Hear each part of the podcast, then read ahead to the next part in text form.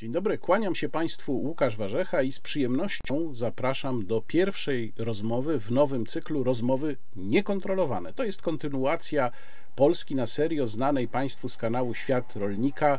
Świat Rolnika pozdrawiam, no, pożegnaliśmy się, ale nadal moje rozmowy będą Państwo mogli oglądać właśnie tutaj. Przy czym to zależy oczywiście od Państwa. Zależy od tego, ilu będzie widzów tych rozmów i zależy również od wsparcia. Przypomnę, że wsparcia mm, kanału można udzielić poprzez mechanizm YouTube, czyli przycisk wesprzyj pod filmem, a także poprzez y, zrzutkę. Y, adres do zrzutki podaję w opisie filmu. Plan jest taki, żeby te rozmowy pojawiały się podobnie jak to było na kanale Świat Rolnika mm, co tydzień.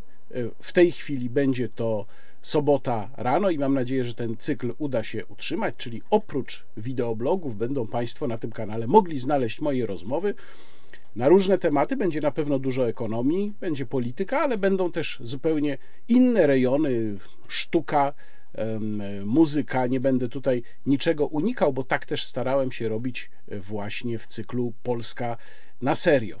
Zapraszam do pierwszej rozmowy niekontrolowanej. Dzisiaj moim gościem będzie Sławomir Dudek, ekonomista z Forum Obywatelskiego Rozwoju. Dzień dobry, kłaniam się Państwu. Łukasz Warzecha, pierwsza rozmowa niekontrolowana. Dzisiaj ze mną pan Sławomir Dudek, główny ekonomista Forum Obywatelskiego Rozwoju i również Szkoła Główna Handlowa. Kłaniam się. Dzień dobry. No i y, muszę zacząć od y, pierwszej, najbardziej aktualnej sprawy, to znaczy decyzja Rady Polityki Pieniężnej o tym, żeby tym razem nie podnosić stóp procentowych. W mediach komentowana jako y, zaskoczenie. No rzeczywiście dla mnie to też trochę było zaskoczenie. Była mowa o tym, że będzie podwyżka o 50 punktów bazowych. Mm, inflacja przecież 17%, y, nawet powyżej 17%. Z czego ta decyzja Pańskim zdaniem wynika i jaki ona będzie miała wpływ na to, co się dzieje z polskimi finansami, ale także ze złotówką ten wpływ już widzieliśmy w pierwszym momencie w postaci e, znowu osłabienia się kursu złotego, ale co będzie dalej? Znaczy, niestety ta decyzja to jest potwierdzenie tego scenariusza z Molo, e, gdzie prezes Glapiński ujawnił e, w rozmowie z jakimś przypadkowym przechodniem scenariusz stóp procentowych i wtedy wszyscy traktowali to jako jakąś śmieszną sytuację. A to jest taki dowód dla rynków finansowych, że Rada Polityki Pieniężnej, która w większości jest zdominowana przez prezesa oraz przez nominatów, e, e, którzy jakby realizują scenariusz e, prezesa, że ona zrobi wszystko, żeby pomóc za wszelką cenę rządowi w dojechaniu do wyborów, ale kosztem oczywiście wysokiej inflacji, niestabilnego kursu walutowego, ryzyka y, dla finansów y, w sensie kursu walutowego, bo takie ataki spekulacyjne, nerwowość teraz y, będzie cały czas. I chyba rynki finansowe już się przekonają, że jednak nie ma co wierzyć w jakąś racjonalność, bo powiem dlaczego, bo od stóp, to tu jest taki ukryty scenariusz, że Oczywiście te stopy procentowe to jest jedyny w ekonomii znany instrument, który może sprowadzić inflację do rozsądnych y, poziomów. Niestety to boli. Y, szef amerykańskiego Fedu powiedział, że stabilizacja cen będzie boleć, ale jeżeli nic nie zrobimy, to ból będzie większy. Podobne rzeczy powiedziała też wiceprezes Europejskiego Banku Centralnego, która powiedziała, że stabilizacja inflacji, zresztą oni wszyscy się przyznali do błędu, nie do, że nie docenili inflacji, to, że rozsypywanie pieniędzy spowoduje inflację i to, że ta walka e, wymaga, wymaga poświęcenia. I wiceprezes Europejskiego Banku Centralnego powiedziała, że wskaźnik poświęcenia, czyli utrata, być może spowolnienie wzrostu gospodarczego, być może nawet recesja, teraz będzie duży, nawet większy niż w latach 70., żeby sprowadzić inflację do rozsądnych cenów, bo jak tego nie zrobią, to, to, to, to inflacja będzie tym upiorem przez długi czas i doprowadzi do destrukcji gospodarki. A jaki scenariusz realizuje prezes Glapiński, który jest zresztą mm, bardzo upolitycznionym prezesem? Zresztą to były tego dowody, był z wizytą przed nominacją na kolejną kadencję w siedzibie e, partii rządzącej, niezależnie czy to było kiedyś, czy nie było, no to takie rzeczy nie powinny mieć miejsca. Plus jego przemówienia, te stand-upy są mocno polityczne, nie, nie są o, znaczy on nie jest mężem stanu mm, bezpiecznej, stabilnej inflacji, tylko jest bohaterem memów, a jego wystąpienia są bardzo polityczne i y, dotyczą komentarzy, działania innych polityków, opozycji i tak dalej. To, to tego nie powinno być. A scenariusz jest taki, że jak on podniesie stopy, to y, rząd będzie płacił drożej za obligacje, czyli nie będzie mógł się zadłużać. I tak się drogo już zadłuża, bo te rentowności obligacji wzrosły z mniej niż 1% do powyżej 7%. Ale jeżeli by prezes podnosił dalej stopy, to rząd musiałby się zadłużać drożej. Druga sprawa, która się już przejawia w podejrzeniach e, niektórych ekonomistów, taki scenariusz naprawdę moim zdaniem już do tej pory mało wiarygodny, że e, Narodowy Bank Polski wróci do skupowania obligacji, czyli de facto do takiego bezpośredniego drukowania pieniędzy, do finansowania bezpośredniego deficytu, bo, bo rząd ma równoległy budżet w Banku Gospodarstwa Krajowego. Tam są te fundusze nadzorowane bez, poza kontrolą parlamentu, gdzie o wydatkach decyduje jednoosobowo premier Morawiecki i, i może rozdawać tekturowe czeki na co chce, komu chce, w jakiejkolwiek kwocie, nie musi iść do parlamentu, nie musi pokazać tego opinii społecznej, Komisji Finansów Publicznych, ale żeby BGK mogło się dalej zadłużać poza kontrolą, nikt nie chce, teraz już nikt nie chce kupić obligacji tego Banku Gospodarstwa Krajowego, to NBP musi zacząć skupować te obligacje, czyli drukować pieniądze, czyli finansować deficyt. I scenariusz jest taki, że tak, inflacja jest 17%. E, na razie te działania rządu i, i, i Rady Polityki Pieniężnej nie zadziałały. I prezes chce pokazać, że słuchajcie, zatrzymaliśmy serię podwyżek, nawet będziemy obniżać być może pod koniec roku. On potrzebuje tego scenariusza, żeby uzasadnić skupowanie obligacji. Bo skupowanie obligacji w warunkach podnoszenia stóp procentowych byłoby moim zdaniem przestępstwem. Zarząd NBP naraziłby się na Trybunał Stanu, bo w Konstytucji i w ustawie o, o NBP jest powiedziane, że inflacja jest tym głównym celem. I ten scenariusz jest potrzebny. Ja, się, ja sobie wyobrażam, że w przyszłym roku NBP zacznie skupować obligacje. I powiem, to jest scenariusz rosyjski, bo bank centralny Rosji jako pierwszy zaczął, miał wysokie stopy procentowe i zaczął skupować obligacje rządowe i finansować, finansować bezpośrednio rząd. I to jest scenariusz destrukcyjny na jakąś bardzo ogromną inflację. Także byle do wyborów, po nas choćby potop. Jeszcze wracając na chwilę do samego poziomu stóp procentowych, no jest ta druga strona medalu w postaci tych ludzi, których zadłużenie zależy od poziomu polskich stóp procentowych. No to są oczywiście kredytobiorcy, przede wszystkim kredytobiorcy mający kredyty hipoteczne. Tu mówimy co najmniej o kilkuset tysiącach osób. No więc y, czy to jednak nie jest tak, że Rada Polityki Pieniężnej musi również to brać pod uwagę, bo y, tym osobom raty wzrosły, raty kredytów wzrosły w ciągu ostatnich miesięcy już i tak średnio o kilkaset złotych. To jest ogromny wzrost, niektórym pewnie jeszcze bardziej. Mm, no a może się zdarzyć, że jeżeli by te, ten cykl podwyżek stóp procentowych nie został zakończony, to część z tych ludzi to po prostu stałaby się niewypłacalna. Czy, czy, czy, to też, czy to nie jest czynnik, który RPP musi brać pod uwagę? Yy, RPP musi brać wszystkie czynniki pod uwagę, yy, ale trzeba powiedzieć, no proszę zobaczmy, mamy stopy procentowe 6,75, a inflacja wynosi 17%, czyli mamy ujemne realne stopy procentowe na poziomie 10%. No nie da się stłumić kilkunastoprocentowej inflacji z takimi e, stopami e, procentowymi. No niestety. A przepraszam, że zapytam, e, ile one powinny pańskim zdaniem wynosić? Oczywiście nie mówię tu o jednorazowej podwyżce, bo podwyżki zawsze są stopniowe, jeżeli chodzi o stopy procentowe, ale jaki jest ten poziom przy tej inflacji, do którego pana zdaniem RPP powinna dążyć? Znaczy ona, te stopy powinny być lekko dodatnie, ale nie w kontekście bieżącej inflacji, tylko przyszłych oczekiwań. Oczekiwania co do inflacji są takie, że rzeczywiście ona gdzieś, być może ta górka jest, będzie w okolicach 20, może ponad 20%, a później inflacja zacznie spadać i w takim horyzoncie kilku kwartałów w tej chwili ekonomiści oczekują, że ona będzie powiedzmy 10-9%. Y, rząd mówi, czy też y, NBP, że ona spadnie do 6%, ale co to za radość 6%? 6% to jest dalej inflacja trzy razy, prawie trzy razy wyższa niż cel inflacyjny, bo przypomnę, że on jest 2,5%. I niestety, no to tak jak mówią i mówi szef Fedu i wiceprezes Europejskiego Banku Centralnego, y, amerykańscy ekonomiści, ekonomiści IMF-u przyznali, że popełnili błąd. E, jakby mm, tym nadmiernym pozwoleniem, przyzwoleniem, rekomendowaniem tego zrzucania pieniędzy z helikoptera. U nas niestety rząd i bank centralny uważają, że dalej wszystko robią bezbłędnie. Tam się, tam się przyznali do błędów. Tam szefowa IMF-u e, tutaj właśnie powiem, mówi wprost, że żeby walczyć z inflacją też rząd musi pomagać i to jest kolejny element. Bo u nas jest tak, że Rada Polityki Pieniężnej nacisnęła na ten hamulec. Za późno, powinna dużo wcześniej, moim zdaniem za wcześnie zaprzestała tych podwyżek, ale nacisnęła na hamulec i to trzeba przyznać. Ja nie będę krytykował prezesa Glapińskiego za to, że podnosi stopy, bo uważam, że jest to konieczne i niestety boli.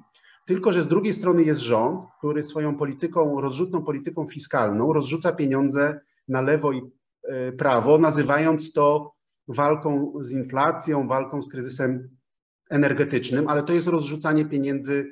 E, no tu, muszę, tu muszę przerwać, bo to jest, porusza Pan kolejną sprawę, o którą chciałem e, zapytać, bo kiedy słuchamy Jarosława Kaczyńskiego, ale nie tylko jego, z tym, że on to może tak najwyraźniej mówi na różnych spotkaniach i, i w różnych wywiadach, no to on argumentuje tak. Owszem, my rozumiemy że pieniądze, które przekazujemy obywatelom z budżetu, przeszkadzają w walce z inflacją, ale nie możemy ludzi zostawić samym sobie w sytuacji, kiedy zaczyna im na wszystko brakować. Więc e, będziemy musieli, oczywiście parafrazuję trochę słowa Jarosława Kaczyńskiego, ale taki jest ich sens.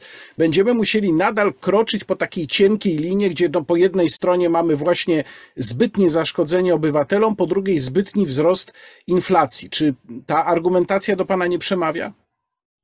Znaczy nie przemawia, bo po pierwsze to, co robi polski rząd, e, to nie jest pomaganie bo, e, bo rząd rozrzuca pieniądze. No, 13, 14 emerytura, kiedy rząd mówi, jest, jest wojna e, w Ukrainie, mamy kryzys energetyczny, w zasadzie wojenne zarządzanie energią, to w takiej sytuacji nie, nie, nikt, żadna firma prywatna, ktokolwiek nie daje premii czy czternastki.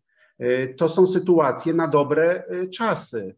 Poza tym emeryci, ja, znaczy ja nie przeczę temu, że emeryci powinni godny, mieć godne emerytury, dobrą siłę nabywczą swoich dochodów, ale to nie oznacza, że ta, ta, ta grupa nie straci pracy. A za chwilę może się okazać, że poprzez złą politykę gospodarczą część firm będzie musiała być zamknięta i ludzie stracą, stracą pracę. Ponadto te wszystkie tarcze inflacyjne, y, one powinny być celowane, trafiać do osób najbardziej potrzebujących. Nie stać nas, żadnego kraju na świecie nie stać, nawet najbogatszego, żeby zrekompensować w 100% albo nawet w połowie wszystkim jakby wzrost inflacji, efekty kryzysu energetycznego. Tego nie stać żaden rząd, a nasz rząd rozdaje na lewo i prawo.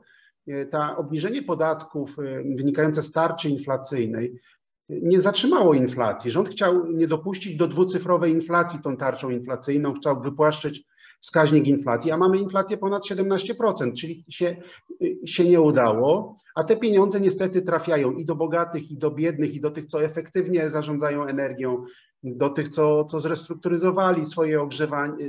Nie, a czy pan uważa, czy pan uważa, że na przykład pod, podstawowy, taki no, sztandarowy projekt socjalny, socjalny, chyba tak trzeba to dzisiaj już nazywać, rządu PiS, czyli 500, powinno zostać poddane takiej rewizji, żeby trafiało właśnie tylko do potrzebujących? Czy to by był dobry kierunek?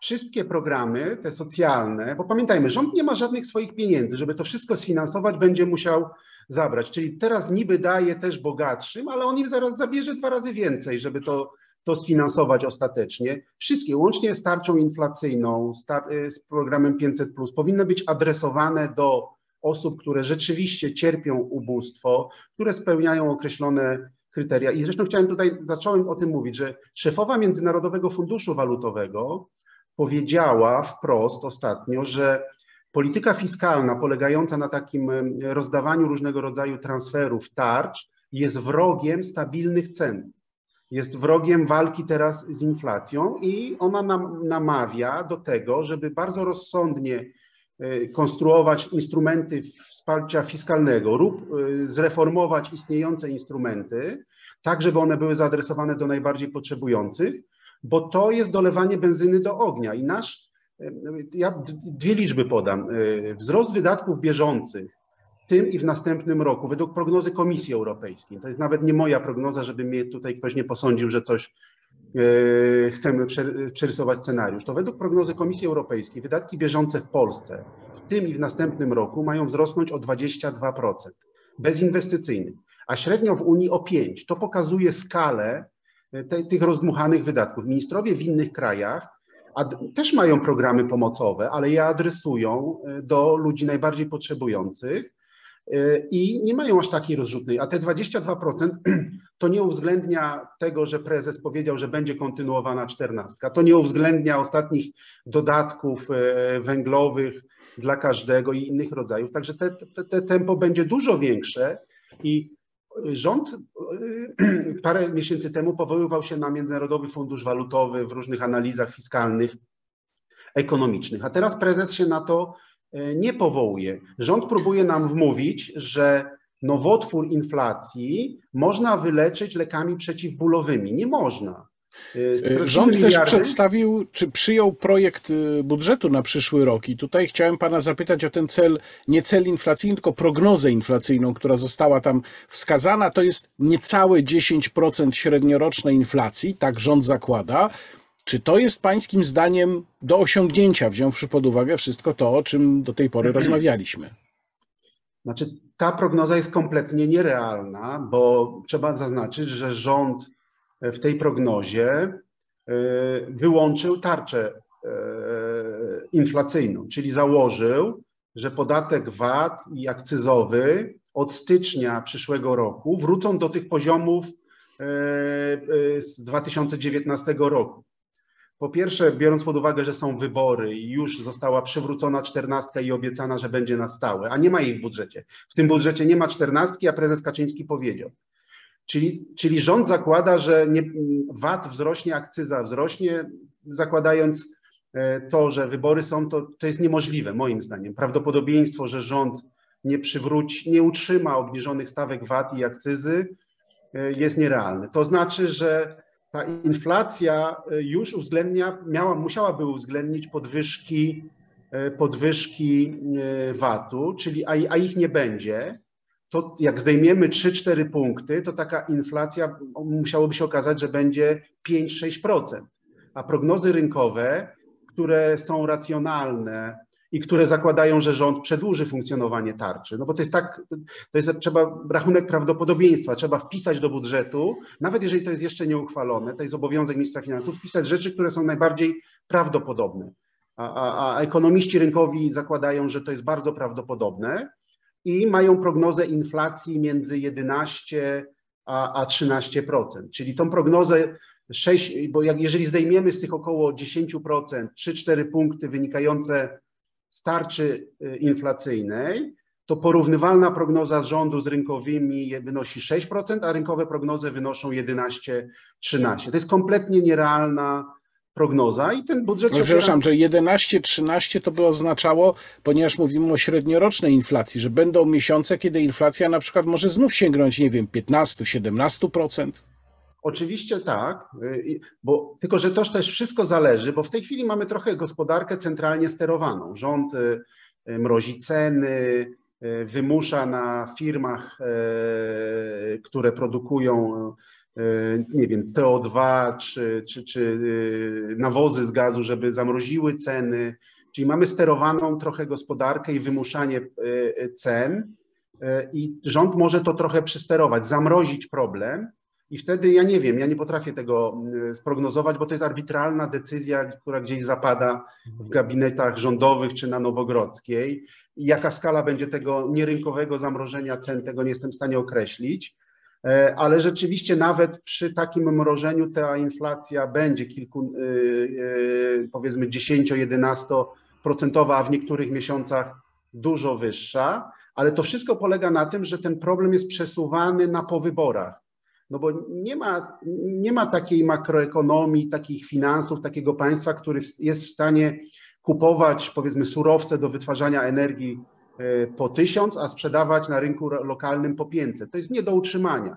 Oczywiście to są przerysowane liczby, nie oznaczają, ale kryzys energetyczny nie odejdzie za rok, po wyborach nie skończy. On będzie trwał e, kilka lat moim zdaniem, zanim się nie dostosujemy, zanim te nowe, nowe linie przesyłowe, no, ta, e, uruchomią się tankowce przewożące i ropę, i LNG, E, i rozwiną się inne źródła energii, trochę firmy się przystosują, to potrwa kilka lat. I w tym momencie w roku 2024 obudzimy się albo z elektrowniami, czy też producentami energii, którzy będą na minusie, na zerowej, nie będą w stanie produkować. E, i rząd będzie musiał dokonać tej korekty i wtedy być może zobaczymy 20% inflację. E, jeszcze, jest jeszcze w stanie zamrozić, ale o to chodzi, że wszystko zależy od tego, ile w stanie jest y, nas zadłużyć, tak? Bo jeżeli będzie nas zadłużał i, i sfinansuje długiem, ale to też wywoła inflację. Także nas czeka tak naprawdę kilkunastoprocentowa inflacja przez kolejne 2-3 lata, ale chwilowo rząd może to trochę zamrozić i pokazać, nie wiem, inflację 9-8%, co będzie też dużą inflacją, ale to będzie zamrożony, odroczony w czasie y, wyrok. Pan wspomniał wcześniej o perspektywie wzrostu bezrobocia. No, na razie pani minister Maląg się pochwaliła tym, że bezrobocie, mimo iż skończył się sezon e, prac tych okresowych, sezonowych prac, e, jest najniższe od wielu lat. Być może to jest jakiś dobry prognostyk, jakieś światełko w tunelu, że mimo trudności gospodarczych, zamykających się firm z powodu cen energii, bezrobocie, no przynajmniej na razie nie rośnie. Czy też to jest cisza przed burzą? Jak pan interpretuje te dane? Znaczy, cisza przed burzą y, i po drugie też to, że stopa bezrobocia jest niska, to jest efekt y, dwóch czynników. No tego, że mieliśmy na do, gospodarkę na dopalaczach, na sterydach, po pierwsze inflacyjnych, a po drugie na tym rozrzucaniu pieniędzy. No, rząd narozrzucał pieniędzy, mnóstwo, pobudził popyt, e, e, była inflacja, wydawał tą inflację, żeby pompować kolejną inflację na te transfery. No i zresztą nawet Urząd Statystyczny zrewidował. Okazuje się, że w zeszłym roku ten wzrost nie wynosił 5% z kawałkiem, tylko bodajże 6, ponad 6%, 6,8%. To oznacza, że nasza gospodarka była bardzo rozgrzana.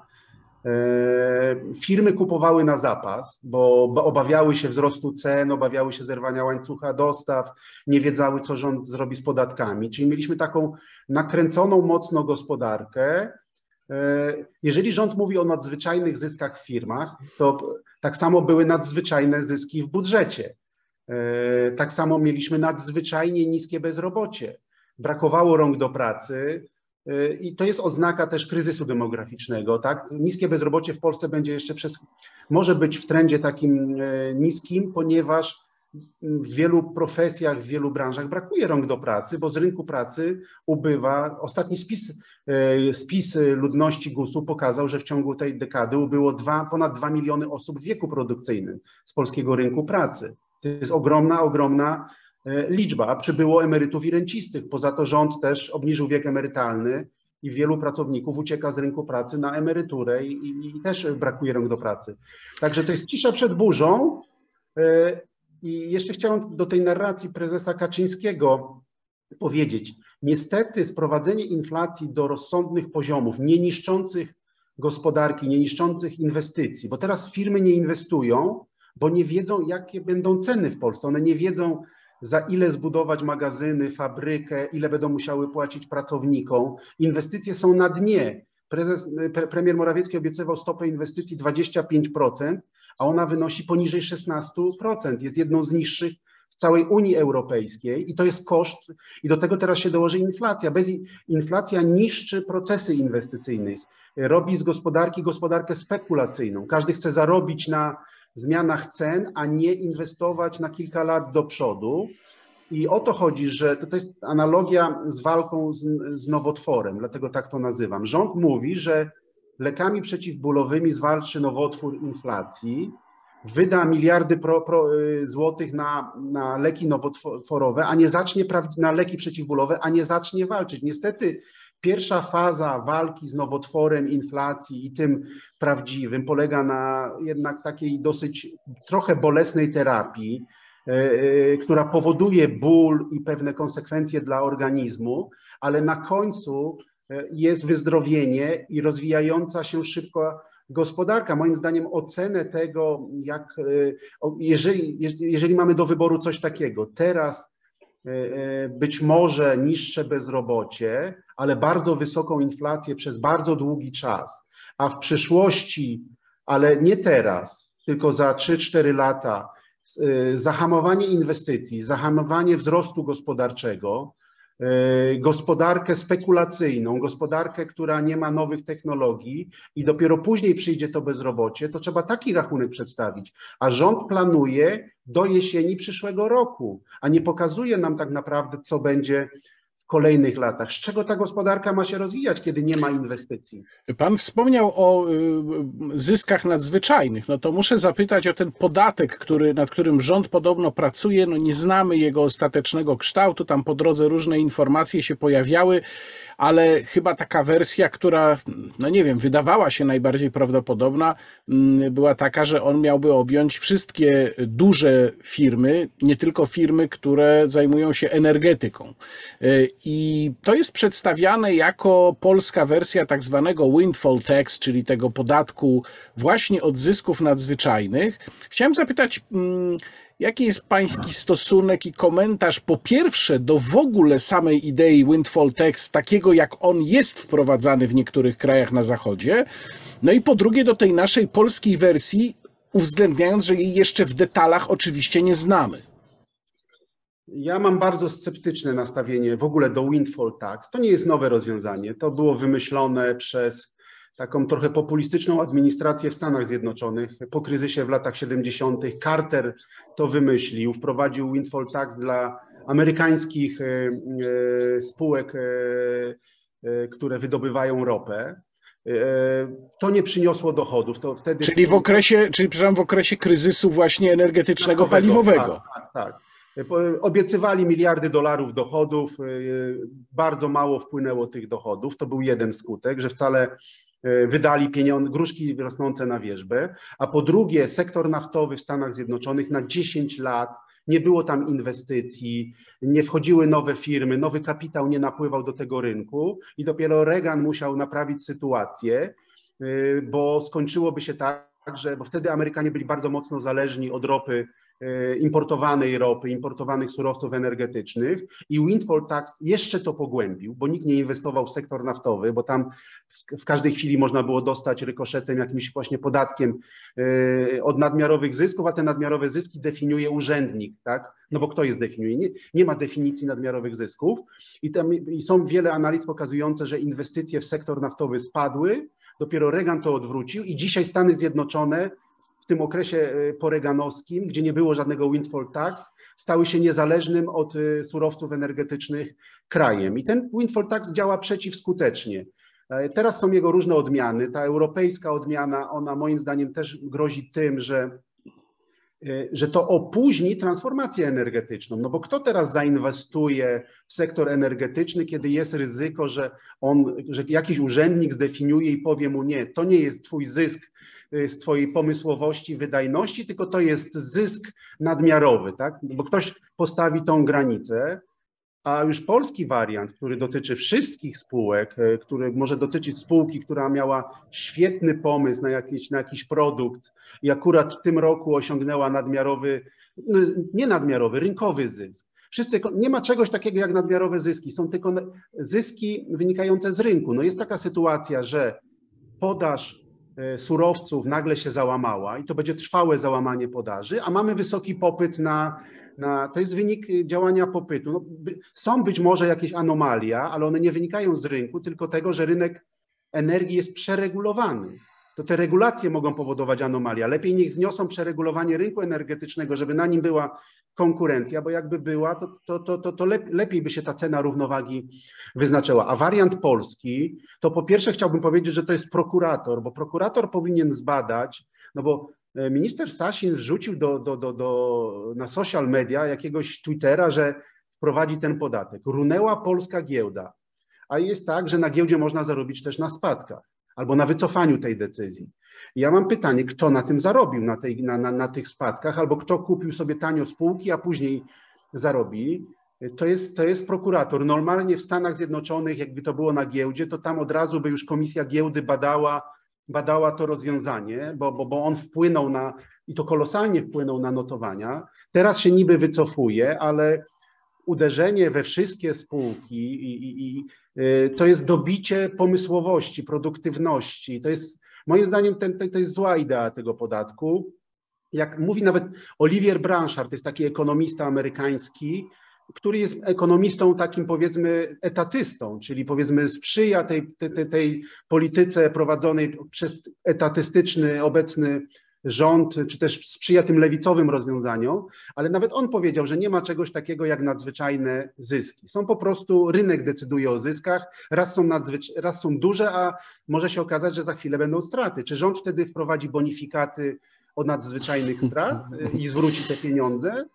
To jest cykl koniunkturalny, i, ale on powiedział, że oczywiście nie ma czegoś takiego jak nadzwyczajne, umyślne korzystanie na wojnie, ale rząd oczywiście opodatkować może wszystko. Może nas opodatkować za to, że oddychamy, za to, że, że mamy w ogóle zyski. W ogóle to jest potraktowanie zysku jako coś złego.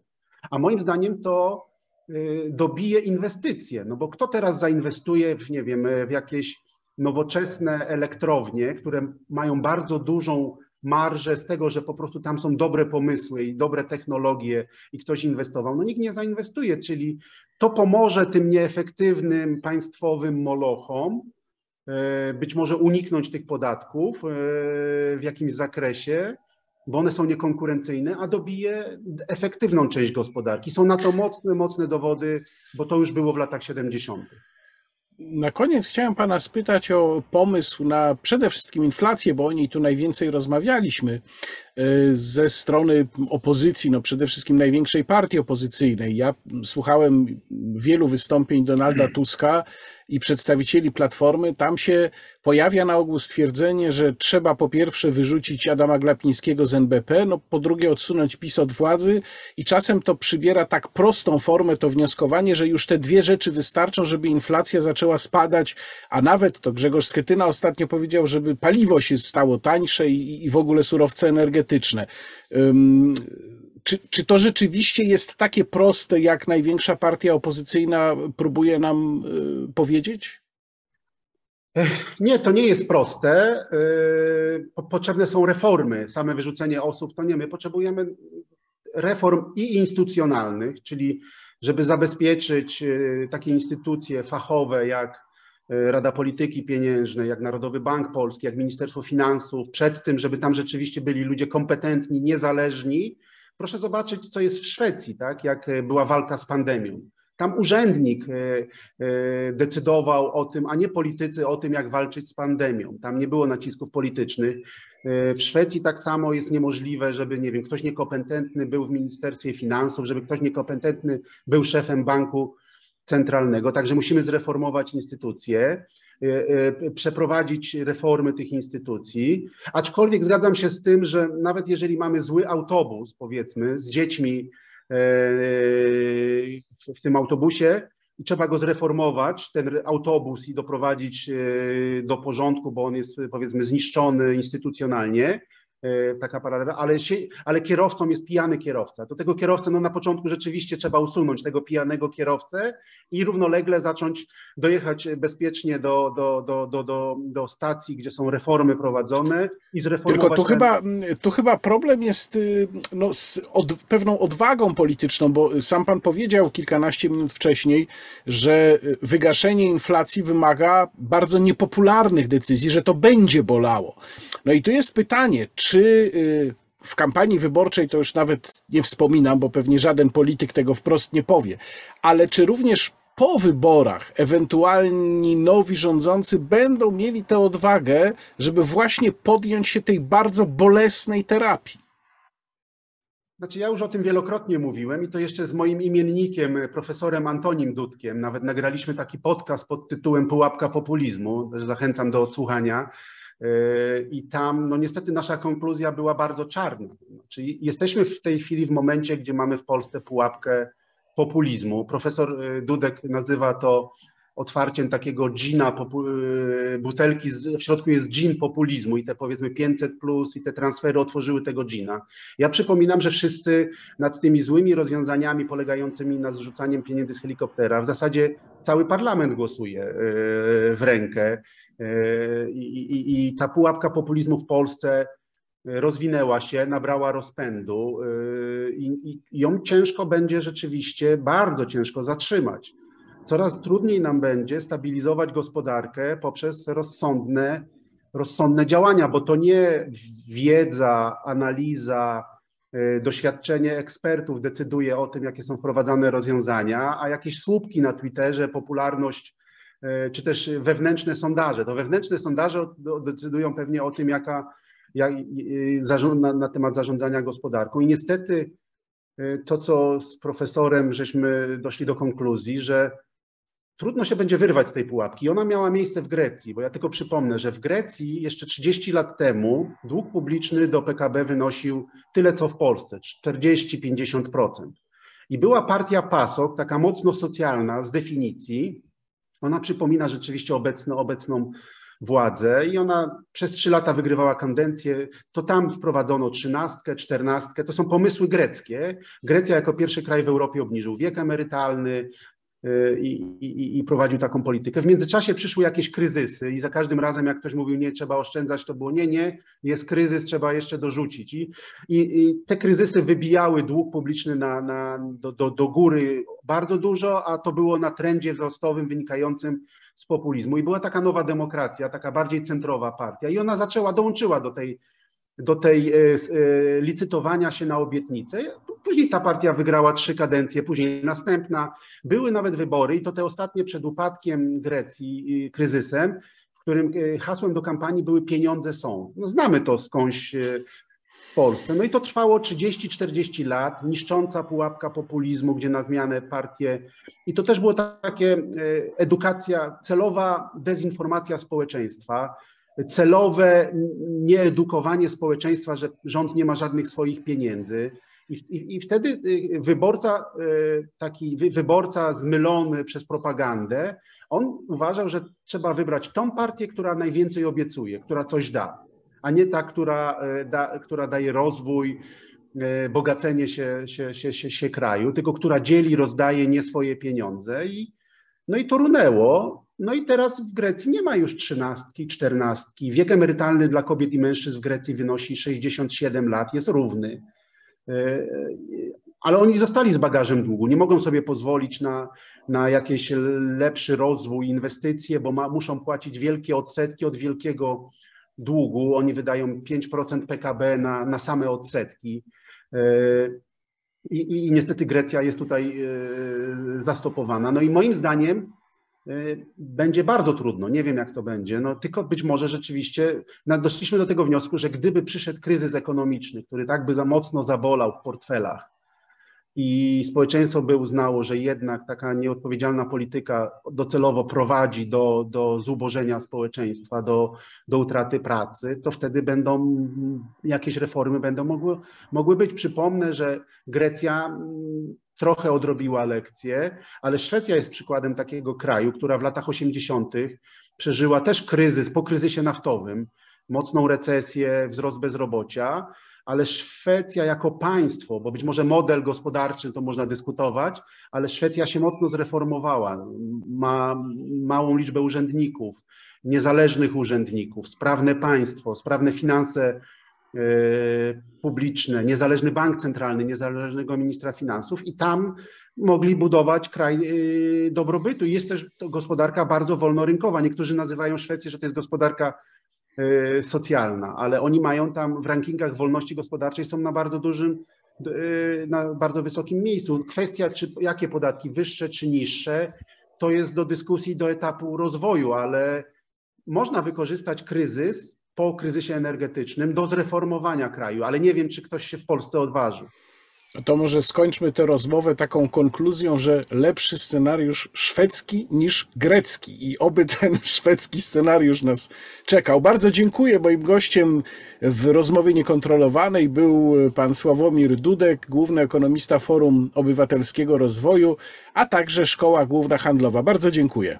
Również dziękuję bardzo. Dziękuję bardzo. Do zobaczenia.